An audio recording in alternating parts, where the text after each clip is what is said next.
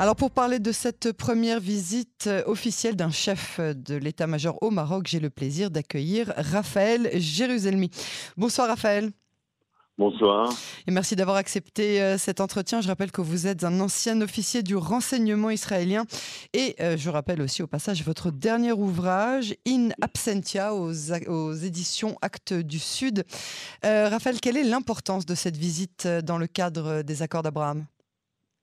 Alors, euh, pour euh, les Israéliens, c'est important sur le plan surtout euh, de la possibilité de pouvoir d'abord vendre de l'armement aux, Marocains, mais aussi de coopérer avec eux sur le plan militaire. Alors, il y a eu un mémorandum qui a été signé déjà entre le Maroc et l'Israël à ce sujet.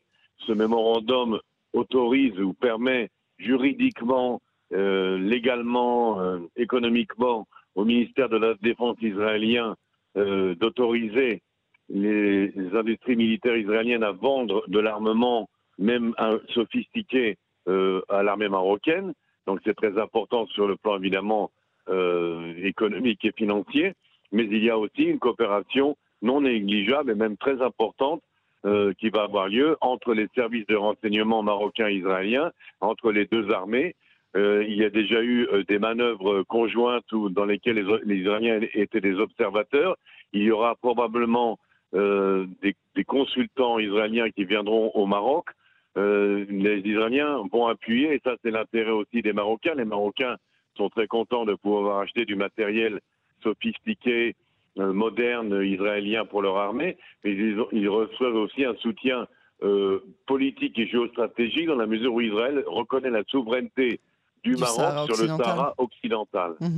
Et ça, c'est un point extrêmement important pour les Marocains.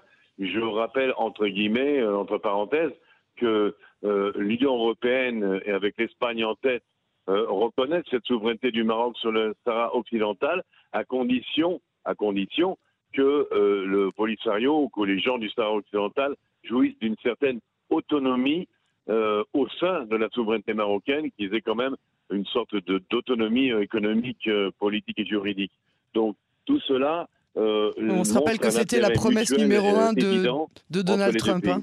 On se rappelle, c'était la promesse numéro un de Donald Trump dans le cadre de ses accords de, normalisation avec le Maroc. Si vous normalisez avec Israël, les États-Unis reconnaîtront votre souveraineté sur le Sahara occidental. C'est une, une, un, point de divergence extrême hein, qu'ils ont aujourd'hui avec la Tunisie et avec l'Algérie, notamment. Exactement, et c'est la raison pour laquelle euh, les Israéliens euh, sont du côté des Marocains. Alors, pour deux raisons. C'est la première, vous venez de la rappeler, euh, l'Algérie, qui elle aussi est une ennemie du Maroc et voudrait acquérir le, Sahara occidental en, fin de compte. Donc, le, Maroc et l'Algérie sont en, conflit larvé à ce propos. Et puis, n'oublions pas que le Polisario, en gros, est soutenu par des mouvements euh, salafistes et djihadistes euh, qui ne sont pas tellement les amis d'Israël et encore moins ceux du Maroc. Alors, sans arrogance aucune, on a parlé des intérêts des Marocains. Je comprends hein, pourquoi le, Maroc serait heureux d'un partenariat sécuritaire et stratégique avec Israël. Mais qu'est-ce qu'Israël va y gagner au niveau militaire Qu'est-ce qu'on a à apprendre, nous, du Maroc? Alors, d'abord, une alliance avec quand même un pays avec euh, pour le judaïsme un passé euh, important, euh, une, splendeur séfarade qui a, qui, qui a vécu au Maroc. Mais incontestable. à part ce côté-là, il y a un côté très très important, c'est que le Maroc, un petit peu comme l'Égypte par rapport au Hamas, eh bien le Maroc va nous servir d'intermédiaire pour dialoguer avec d'autres pays de, de, de, de, la région, d'autres pays arabes. le Maroc a déjà d'ailleurs été utilisé pour cela euh, dans certains contacts euh, indirects avec euh, l'Arabie saoudite. il y a ici une sorte d'arbitrage ou de, tempérance que de, ce rôle-là peut être joué par le Maroc. c'est très très important. Nous allons donc insister et avoir comme ambassadeur un petit peu le roi du Maroc et son gouvernement auprès de, certains pays arabes euh, qui se font un petit peu désirer, euh, donc l'Arabie saoudite, euh, le Qatar, Oman. grâce aux Marocains, nous allons pouvoir développer un dialogue. C'est très important. Ils vont donc jouer une sorte de rôle d'arbitrage. et puis, il va y avoir un échange tout de même. N'oublions pas que l'Afrique du Nord, c'est la porte de l'Afrique. Mhm. Et il y a là une importance à jouer sur le plan des services de renseignement communs par mhm. rapport à tout ce qui se passe en Afrique et par rapport à, justement aux efforts iraniens, slash russes, slash chinois euh, de euh, conquérir l'Afrique euh, d'une manière ou d'une autre. Et donc là, les Iraniens et les Marocains, avec les Américains, vont travailler. Mais au niveau militaire, il ne va pas y avoir grand grand chose hein, finalement. Ce, sera plus des, des, on va dire, du côté israélien qu'il va y avoir du partage, mais pas forcément du côté de l'armée marocaine. Ou bien je me trompe?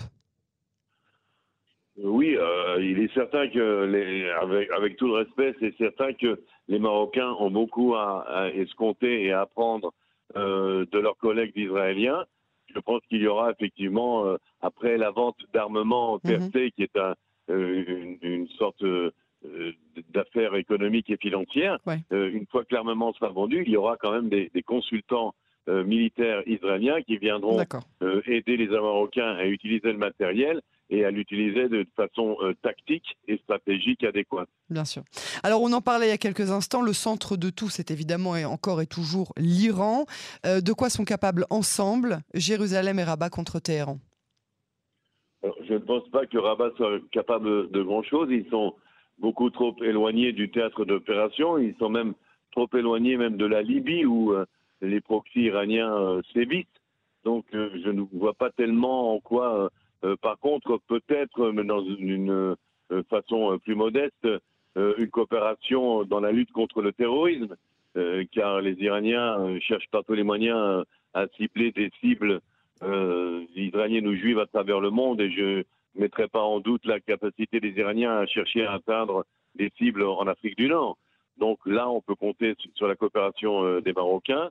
Par rapport aussi à l'Algérie, qui est quand même un allié euh, de l'Iran et des mouvements salafistes, d'avoir donc des, informations, des renseignements. Donc ça sera surtout dans le domaine de la lutte antiterroriste et dans euh, les renseignements euh, que les Marocains pourront appuyer les Israéliens. Et les Israéliens, en échange, comme on l'a dit, fourniront du matériel et euh, des conseils euh, plus euh, tactiques et stratégiques.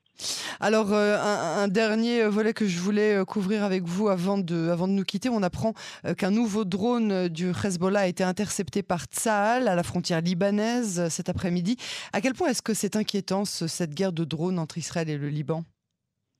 Très inquiétant. Tsahal prend extrêmement au sérieux la menace des drones euh, du Hezbollah. Le Hezbollah est euh, arrivé à produire lui-même ses propres drones. Alors, il s'agit de drones assez élémentaires, hein. ce n'est pas des drones très sophistiqués, ni à longue portée, ni capables, même s'ils sont armés, de causer de grands dégâts. Mais ce sont quand même, c'est quand même une menace sur le plan tactique qui est inquiétante, qui est gênante, qui menace les, les frontaliers, les villages frontaliers, et, Tzal est sur les dents et sur le qui-vive par rapport à cette menace, euh, d'où l'importance du développement des rayons laser, euh, euh, du rayon de fer pour détruire ces, drones. Jusqu'à présent, Tzal a eu du succès dans la destruction de ces drones qui sont des petites cibles volant très bas, mais c'est une menace qui nous inquiète effectivement et on en veut pour preuve que le Hezbollah met le pied sur l'accélérateur pour produire de plus en plus de ces drones et pour en envoyer de plus en plus euh, euh, dans la région pour nous inquiéter effectivement. En tout cas, euh, continue de, les intercepter et c'est ça qui est important. Raphaël Jérusalem, merci beaucoup euh, pour cette analyse. À très bientôt sur Canon Français.